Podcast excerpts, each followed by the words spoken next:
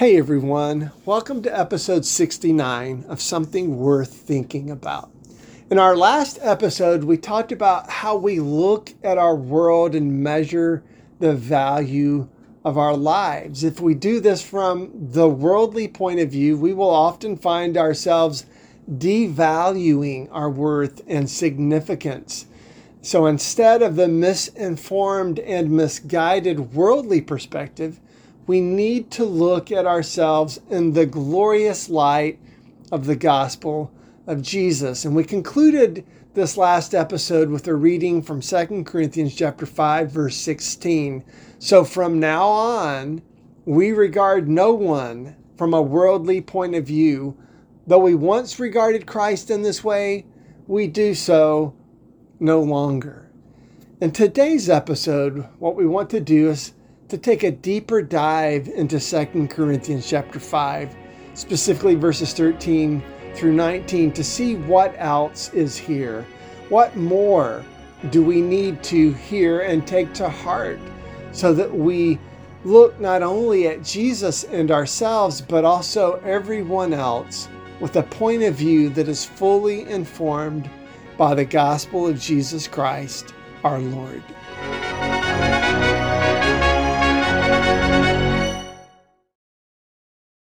Today's text is 2 Corinthians 5, verses 13 through 19.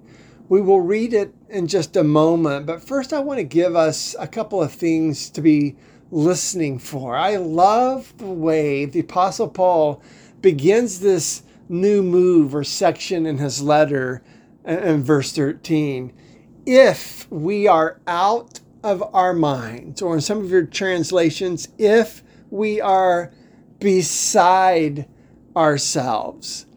There is, I confess, a part of the gospel of Jesus that is simply so wonderful that if we are saying it out loud and openly confessing, this is what we believe, that it feels like you have to be out of your mind to be saying these things.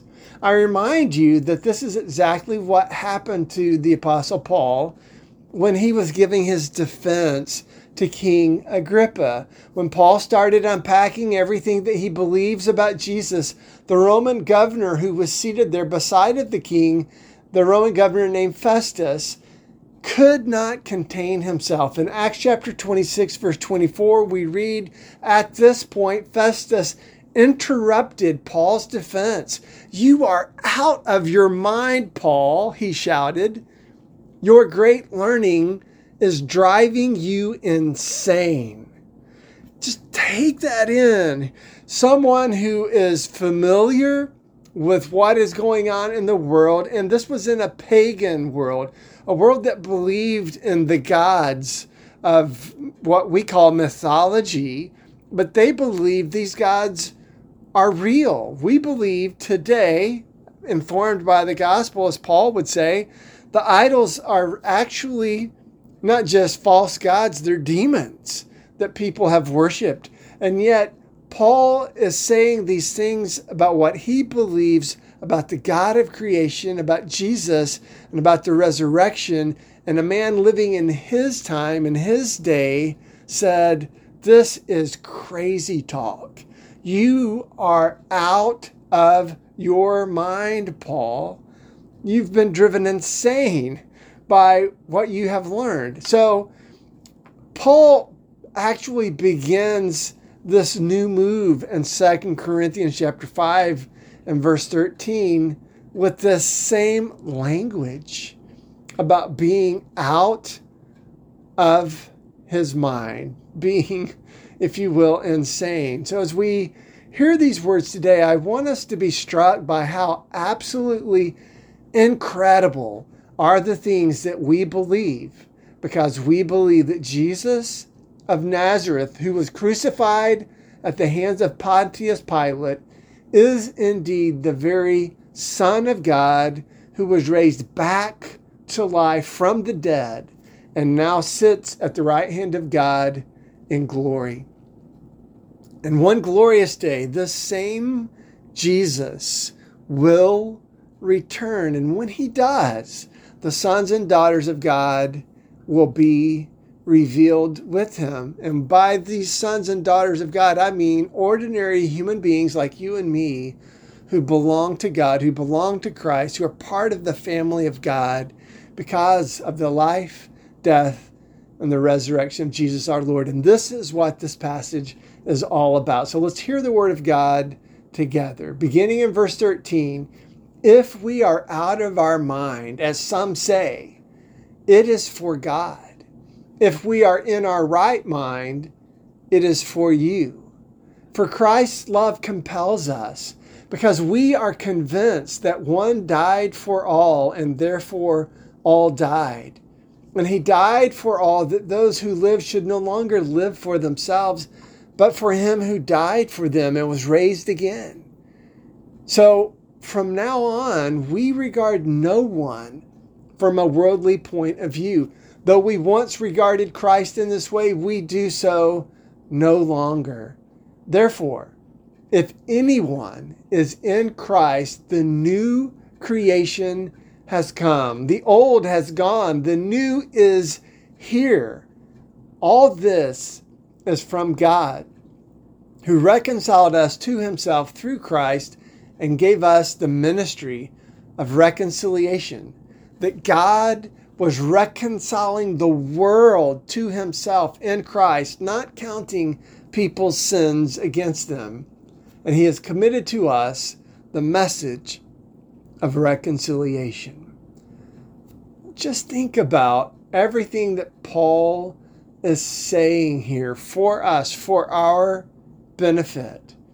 That many people living today and many people who lived when Paul lived would say you have to be out of your mind to believe this. Hear it again. We are convinced that one died for all, and therefore all died. Since Christ died for all, this means that you and I died with Christ. Paul puts it this way in Galatians 2, verse 20 I have been crucified with Christ. Our fellowship with God is not only a fellowship with the life, love, and joy that comes from this fellowship. Our fellowship with God is also a fellowship with the death and crucifixion and suffering of Christ.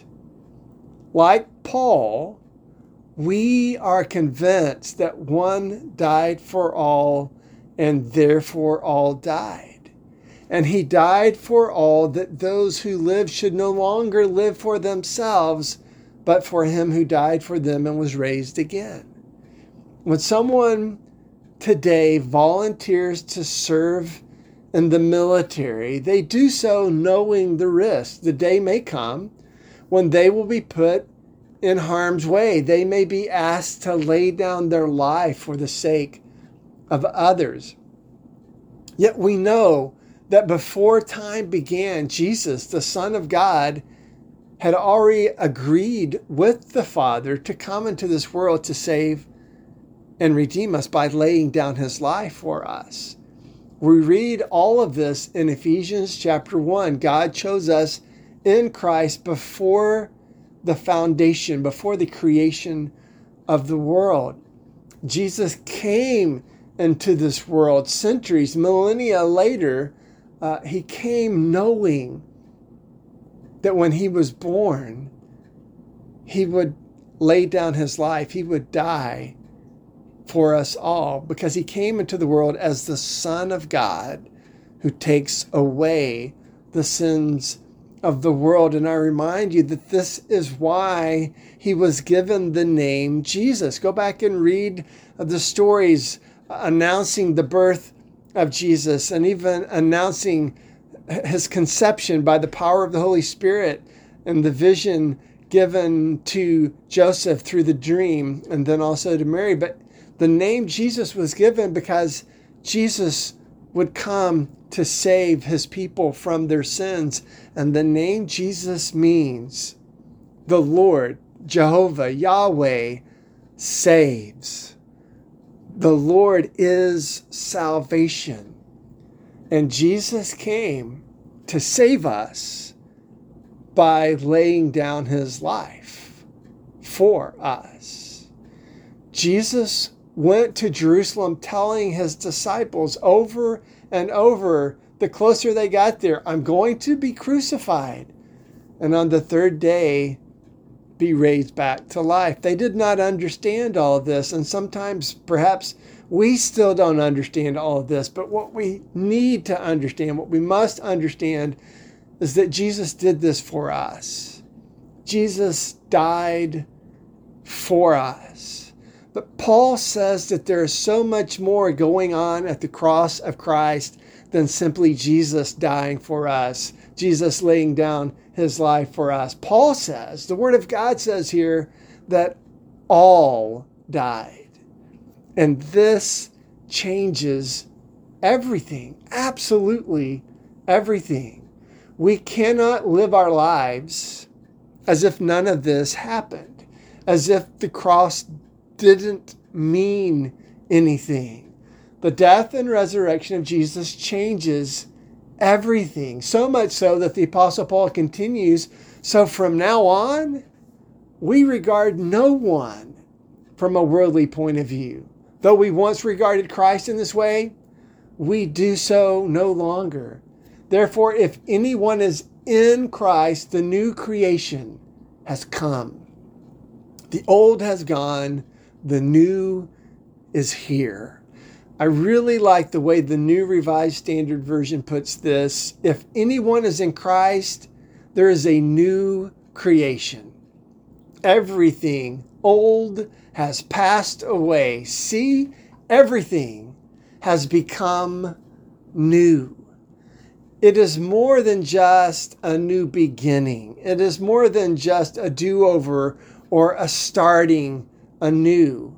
It is a new reality that forever remains. We are and we continue to be new creation. This is who we are. This is who we will always be. So don't sell yourself short. Don't allow the, the way the world looks at you or the way people may mistreat you, the way our world systems may devalue and depersonalize you by assigning to you a number, by forgetting your name, uh, by putting you on hold, or even ignoring you altogether. Or by the way you may at times be excluded and told that you don't belong, that you aren't good enough, that you don't measure up, that you aren't chosen and selected. You are a new creation in Christ. You belong to God. God, the creator of heaven and earth, chose you before the beginning in Christ Jesus our Lord. Go back and read all of that beautiful, incredible stuff in Ephesians chapter 1. But as we think about all these things, Paul puts it just a few verses later in verse 21 God made him, speaking of Jesus, God made him who had no sin to be sin for us, so that in him we might become the righteousness of God. And remember, all of this, absolutely all of this is from God. Our God has done all of this for us. God reconciled us to himself through Christ, through his death and resurrection.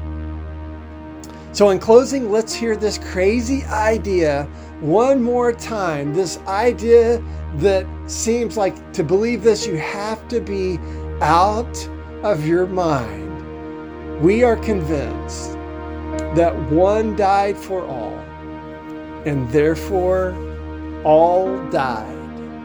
And he died for all, that those who live should no longer live for themselves, but for him who died for them and was raised again.